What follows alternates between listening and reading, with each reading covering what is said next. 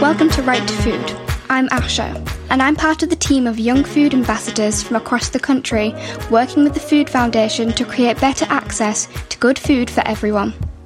We ambassadors had a vision, and we've written the Children's Right to Food Charter, calling for government action to tackle children's food insecurity and obesity. This week, I'm with my fellow ambassadors at Valleyfest in the Chew Valley in Somerset, where the Food Foundation is hosting a series of events and talks in our own tent called Youth for Food. It's a weekend full of exploration, discovery, and inspiration with over 80 passionate young food advocates just like me. And I remember just thinking at the time, like, if I can do this, I can do other things, I can do anything, I can try and help with the issues that I care about. And I think it was the first time that showed me, as quite a young kid, that I could go out and change the world um, if I tried. As we all settled into our tents and caught up with our friends from all over the country, who we've campaigned with for nearly three years, I sneaked out to have a chat with Rick Garnett, who's worked with Valleyfest for years, and he told me about the vision. So Valleyfest all started uh, with uh, Luke Hasell, who's the original farmer here. Uh, he lost both his parents to cancer and decided to turn the farm uh, organic and really wanted to demonstrate uh, how people can come onto the land and really get involved with farming and how farming should be a conversation with nature. Uh, he also helped set up the community farm here on his land. And the community farm uh, was uh, created in a partnership with the local community, with people in Bristol, and there's an area where people from diverse backgrounds can come and experience farming. They can pick veg, they can uh, interact with all the practices uh, that farming does with nature, and the combination of the community farm with Luke's organic farm and the idea of the festival is to really bring people together and, and to celebrate British farming and the things that we can achieve uh, in a hand by hand with nature. The next morning, I headed off to the Youth for Food tent, where we were all having breakfast and looking forward to a whole day of events and talks. Felix is one of our new ambassadors who joined us after appearing on Right to Food to talk about how his family of 11 was dealing with lockdown on minimal resources last year. It's nice to see how, how big it is and it makes you really inspired about what you could do in the future. Um, looking forward to come and see all the events, hearing the different stories as well. And, and I haven't really been to a festival like a big one like this before, so it's quite nice to have the opportunity to come here because I don't think I would have been able to otherwise. I bumped into Anna and Shane from Portadown, who we met way back in episode 3 when they were telling us about the holiday clubs in Northern Ireland which teach the poorest kids to cook. I asked them how they were enjoying the festival. Actually, brilliant. Honestly, it's so much better than I expected. Um, there's been so much going on, and it's just great to see everyone, especially since we haven't seen each other in so long, and everything's been on a screen. So it's great to like be like in nature and to see everyone. Yeah, I've been having a great time as well. I've slightly lost my voice, so I apologise for that. Texas were on the other night, and they brought the house down. It was awesome. I loved them. But yeah, it's just been fantastic to see everyone come together and everyone's so passionate about what we're here to do, which is to rally for the children's right to food. Safi, who introduced us to the young people all over the world leading the Youth for Food global movement in season 4 of Right to Food, had come to Valleyfest from Portsmouth. After our first night in our camp, she felt she'd found her people. It's actually really, really fun. Like, everyone is just so nice. It's got such a nice vibe. It feels like we've all got a lot closer and i think where we share so much of the same opinions and viewpoints anyway it's just getting together is like magic.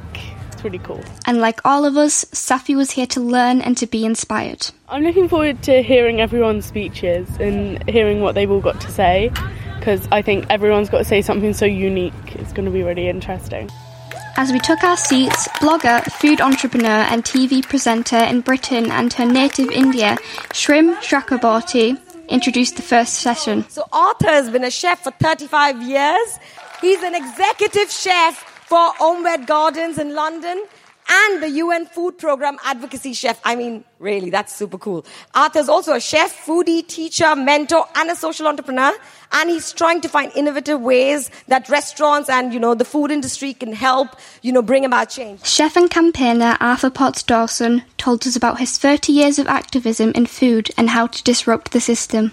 you know, food is really hammering the planet. You know, it's doing a lot of damage. And the problem with that is that um, so many big companies are not seeing that happen because they're too busy making money. Um, so the first 20 years, I, I, was learning how to be a chef, and for the last 15 years, I've been learning how to be an activist inside food. 15 years ago, I opened up a restaurant, which was probably the most, uh, well, the only sustainable restaurant in the country, um, if not the planet. We were looking at reducing the way food impacted on the environment around us, and this was in London. Then I've done a number, another restaurant. Then I did a, a supermarket, which is around looking at food, connecting, you know, urban populations with rural populations, and getting rid of all the middlemen and, and stopping them from making money. It was about getting people in the field to make money and people who are eating the food to have a better quality food for less money. Um, after all of that, I was asked by big companies to come in and show them the way. Uh, so I've worked in the past with uh, McDonald's, Unilever, um, IKEA, I worked for IKEA Global for four years, changing the way they looked at their food systems. I know it's a bit silly, but IKEA is the seventh biggest food outlet in the world. And we changed from meatballs to veggie balls. We, went, we did veggie dogs. We changed the way that the salmon was brought up in the, in the salmon farms in Norway. So, you know, food systems are there to be hacked. Um, and one of the things that we can talk a little bit about is that in IKEA, which is this global uh, company, and they kind of said, yes, we know exactly what you are. You are a disruptive technology. And I thought it was a really interesting saying because I've never labeled myself as something that was disruptive. But actually, we have to disrupt the system that's running at the moment because it's not working. And activism or disruptive technologies is what we're looking for. Activism has been around for a long time. You know, the food systems need to change. There's lots of things happening. There's the UN Food Systems Summit, there's COP26. Um, the Sustainable Development Goals, which you probably know about, although very complicated, need to be understood. And the next 10 years is absolutely imperative. If we don't change over the next 10 years, and you're the people to make the change, you're the people to carry the baton on. It's our turn to be the disruptors, Arthur told us, and that felt really powerful. As he welcomed a panel of young people to the stage, he started with our own ambassador, Dev Sharma from Leicester. So it's not only me, there's so many ambassadors here from Bite Back, from Children's Right to Food. So can we all give a round of applause to all the Children's Right to Food ambassadors? As Dev told us why young people and food are the centre of his campaign, he showed us why he won the Princess Diana Award last year, the highest honour for social action and humanitarian efforts for young people in the UK. We want to put young people at the forefront of the discussion, at the forefront of that movement for change. And we want to replicate what we've done with climate and replicate that with food. Because food is such a thing, like, me and you might have our biggest differences, but food connects us. Yeah. It's one thing that us two can sit, me and Arthur can sit next to each other on a table and talk about or share. The Food Foundation gives us ambassadors a platform to talk about our lived experience with food insecurity and opens the door to the decision makers and ministers. Dev has gone even further. And I heard about this incredible opportunity to join something called a youth council. And I ran for elections. It was Leicester wide. Around 10,000 young people in Leicester voted in that election. And I was elected um, with one of the highest votes wow. in the city. Wow. Um, and became the chair of the Young People's Council in Leicester. Yeah. And does that give you any power? I mean, what do you do? do you, can you flex your muscles a little bit when you're when you've been voted in? No. So the point of the Young People's Council is to be a representative for young people. I think a lot of young people nowadays we feel like there's not really someone to represent us we feel like we're speaking into this empty void and no one's really listening to us. Mm. So the point of a youth council was we're your representatives, we're your go-to people. You come to us and we'll go into the decision makers and make change. So, uh, you know, uh, activism and how to be disruptive is by having your voice heard. Mm. And even if the media are going to shout you down, yeah. you've got social media, you've got all of your mm. tools um, to discuss how you activate through food. Mm. And that's very, very important. Dev, thank you so much. Thank we're going to move on and then we're going to open up the floor and we can talk, talk more in, in depth. This panel discussion wasn't just about our ambassadors. Arthur introduced us to 18 year old Amy Meek, who, with her sister Ella, has been an activist since they were children. She is now campaigning to reduce the use of single use plastic through her charity Kids Against Plastic. Do you think activism comes from passion? Do you think the two are connected? To be an activist, you have to be passionate? I would say so. I mean, it's like what yourself and Dev said, you know, I don't think anyone goes into this saying, I'm going to be an activist, you know, I'm going to, I'm going to go and I'm going to label myself this and that is how I want to be perceived. It's more of just, for myself anyway, um, growing up as a young person and being, you know, engaged in nature and always basically being dragged by my parents into the natural environment, like um, rain or shine in the Peak District near where I live, and just developing that love for nature. And then from that, when you see the impact that, for example, for us, plastic was having on this environment, it was really striking. And I think that activism is tricky, so you obviously need that passion, but also a lot of the time, you know, I think activists, young activists, are often perceived as trying to be troublemakers or cause mischief, but often we're just young people who have this passion for something mm. and want to try and make a difference for it. We're not going into it to try and cause anyone difficulties. Mm. We're going into it to try and make a positive difference despite our age as well. Yeah, nice. That's a really good point. And so for us, um, especially seeing as the younger generation, you know, the impact that this was going to have. Plastic's a durable material. It lasts for hundreds of years. This is literally an issue we're going to inherit if we don't try and stop it. And so that was when we really started Kids Against Plastic, um, just from that passion and wanting to make a difference on it from there. Um, we've got a few key branches to it that we run. So we've, uh, we're litter picking for a start. It was something we did really instantly after starting our charity. We set ourselves the goal of picking up 100,000 pieces of plastic, which is one for every sea mammal killed by plastic in the oceans every year. Um, so we're on 95,000 pieces now. So Oh, okay. Fingers going. crossed we'll be Keep there going. soon. 95,000 Been five years pieces of of plastic. Wow. The final panelist for the first session, 19 year old Maya Rose Craig, showed us how a childhood hobby can lead to an amazing career as a professional campaigner. The way that I got involved in activism and campaigning and environmentalism was totally just through a love of nature. I come from a family of bird watchers, Great. and throughout like my whole childhood, um, I spent all my weekends going out birding, bird watching with my family, and I built a very strong connection to nature.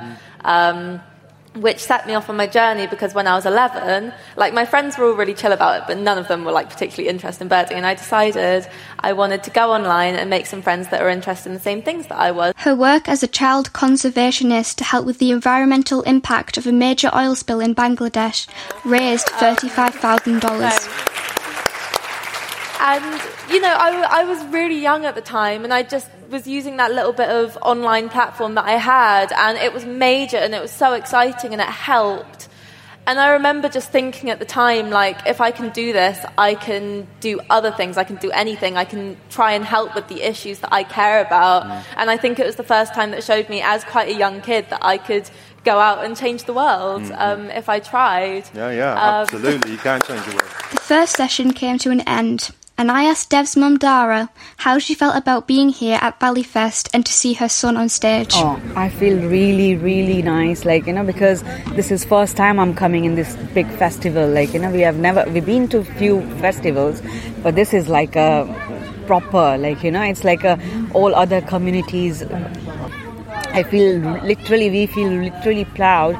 My son is like, touchwood, like, you know, he's doing so well for all community, like, you know from there as well we're learning something new as a, as a parents we're learning something new as well like you know okay okay we're doing something wrong in this way and they kids this young kids are like literally making us so proud really nice And as Dev came bouncing out of the tent, he was totally lit up, and not just from being on stage. This is like a family holiday. I've got my mom, I've got my dad, my brother, my cousins, my three cousins.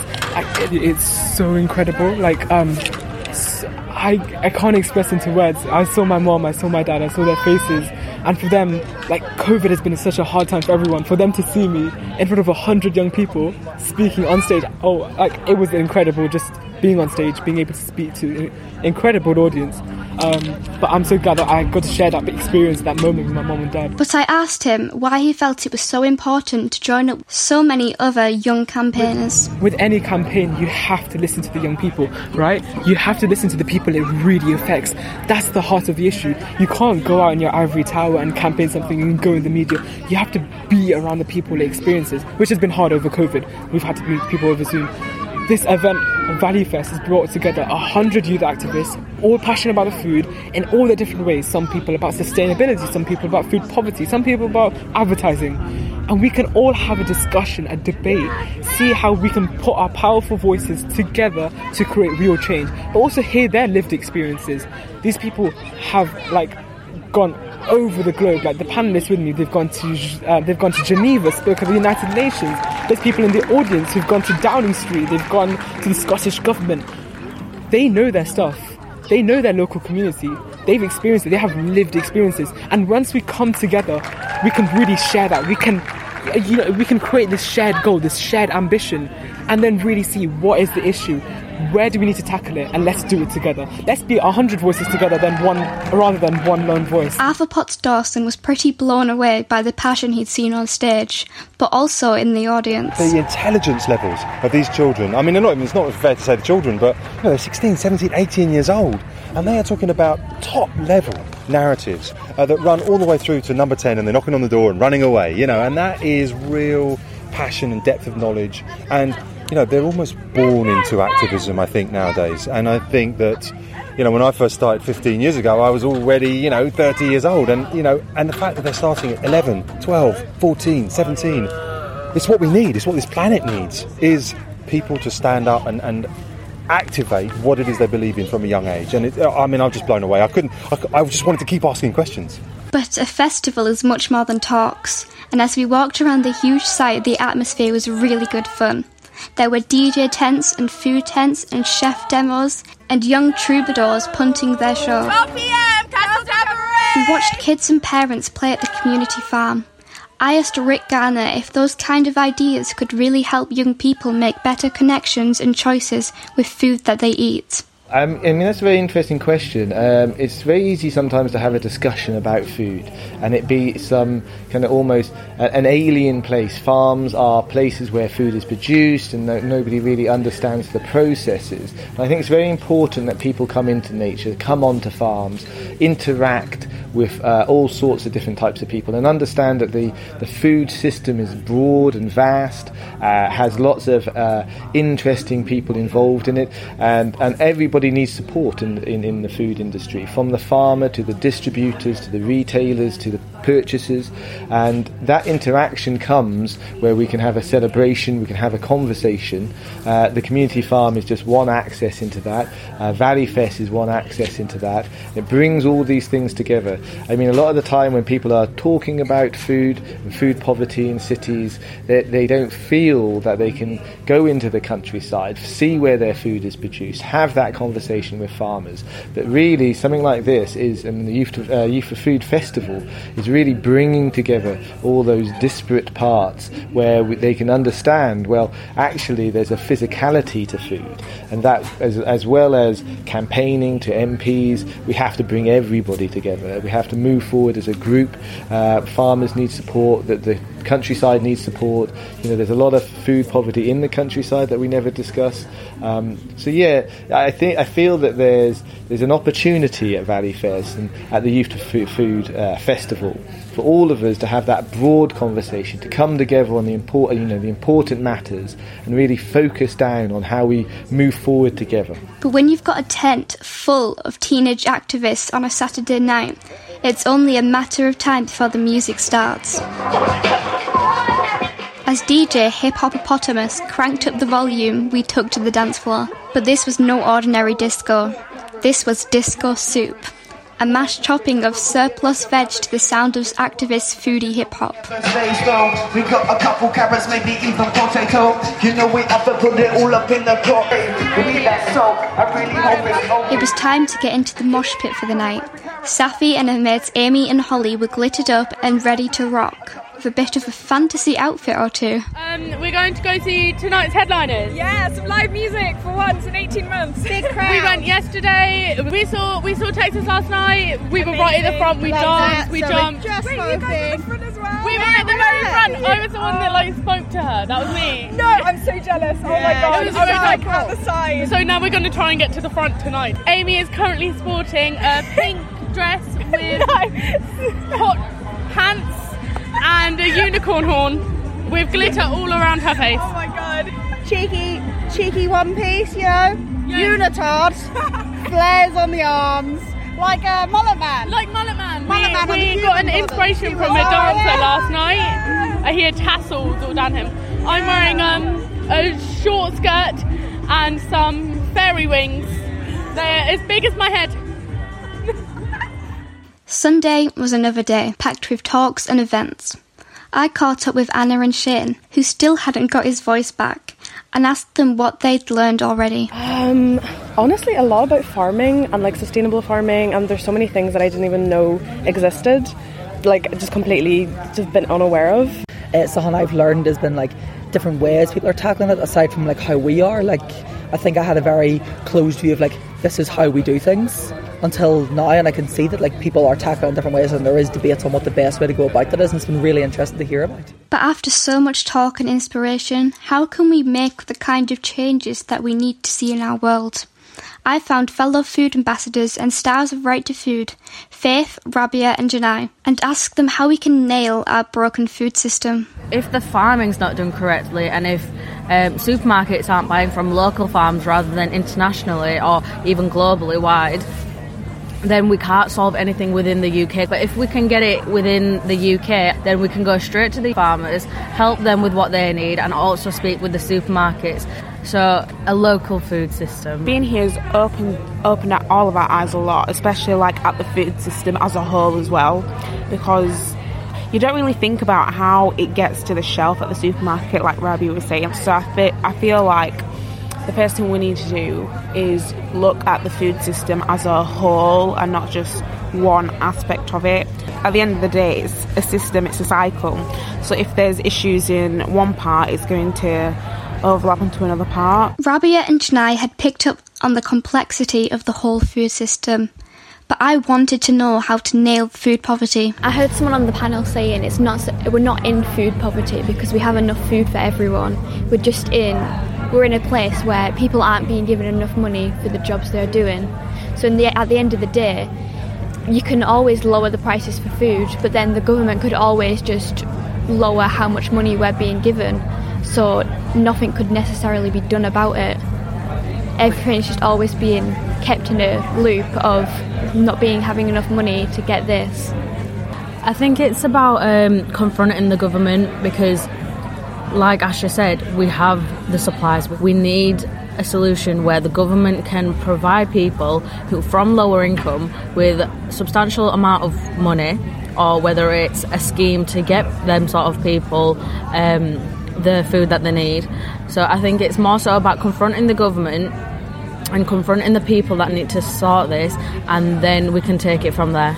Um, families on like universal credit 40% of those families live in food in food insecurity and the government have no um, real aim to like do anything about it.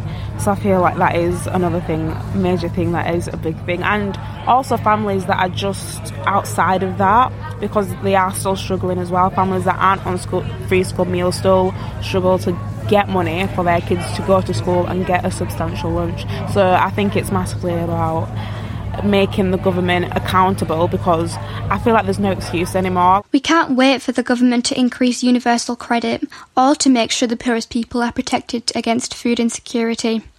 Faith kicked off the discussion about how we can learn to cook good, affordable food at home. If people don't actually start teaching how people can cook using healthier foods, local foods, how to actually buy healthier foods for cheaper, and how to turn the simplest things into a meal, then we're not going to get anywhere. People who are living in food insecurity, people who are just above the line to actually getting help from the government, knowing how to have the right diet but with being able to spend less money. It's not also about like local food, it's about getting kids to eat vegetables because most kids have grown up on unhealthy food that they've only been able to afford and they've been put off vegetables. So it's about learning to make new flavours that they'll enjoy and just like having the skills to know what works and what tastes good. I think that everyone just needs to take a step back and think, what can I create that's original, um, that means something to me and my family? I've had to teach myself how to cook, and I think um, all the young people and even older people they should know how to cook and have that skill for them because that can get them so far. Even if they've got leftovers in the fridge you can sometimes make a meal out of it. Sometimes they're very basic foods that not many people will eat because it's not part of their culture it's not part of their background So I think if we make a wider variety in how to teach these cooking skills, um, we'll get further along. My parents came from Pakistan and India. When they came here, they bought their recipes and their flavouring and all of that with them. So I've always had that sort of cultural food, and even till this day, it's cultural food. But if we, let's say, make a lasagna or make a shepherd's pie, we'll add that Indian flavour in flavouring into it. So it's always got that seasoning and you know that flavour around it. So I think I've never really had the opportunity to say yes, I've had a full proper British dish. Just to pick up on that point um, about like having a British dish, you don't know what to do with it. Do you know what I mean? Because when you grew up in like a house of like culture, my grandparents are from the Caribbean, so we eat Caribbean food. But I've noticed that the cook of the family, but they don't know how to cook British food because they've never, they didn't grow up on it. They don't, they don't know what to do with it. So it's just like they're just doing what they've grown up with, and I'm not complaining because it was good food. Rabia and Janai had raised a really good point. What is British food? How can we learn to cook something that doesn't have anything to do with who we are? There's a huge lack of connection between the way we live and the way we eat. Other people are so connected to food with their culture and everything, but we just don't have anything to grasp onto. It's hard to connect to it because as a child, I'd be very insecure about it because I always used to hear, you know, curries are smelly and whatnot. And, but now that I've gotten older, I've embraced the fact that it's not smelly, it's the flavouring, it's the seasoning, and that's what brings me joy out of it because I know it's part of my roots and it's part of me. And to see that so many British people actually enjoy a good curry on a Friday night. So I think I've finally learned to embrace that instead of being embarrassed about it. So I think now we're moving more into the development and becoming connected with other people's cultures if we can't create our own. We're just a bunch of thieves. It was time to go back to the camp, pack up our tents, and head home to continue campaigning from our own bedrooms. We've learnt so much about what we eat and what it has to do with politics, poverty, health, culture, and climate change. We'd heard from young people like us, both in the tent and via Zoom, as youth leaders from India and Kenya, Lebanon, and Nicaragua told us about Act for Food, Act for Change. The global youth movement calling on governments and businesses to take urgent action to transform our global food system. You'll be hearing more about that in Right to Food as the youth leaders participate in the UN Food System Summit and COP26 in Glasgow in November. And you can follow our campaign to make sure that every child in the UK has access to healthy, affordable food online and through social media at Food Foundation. Thanks for listening.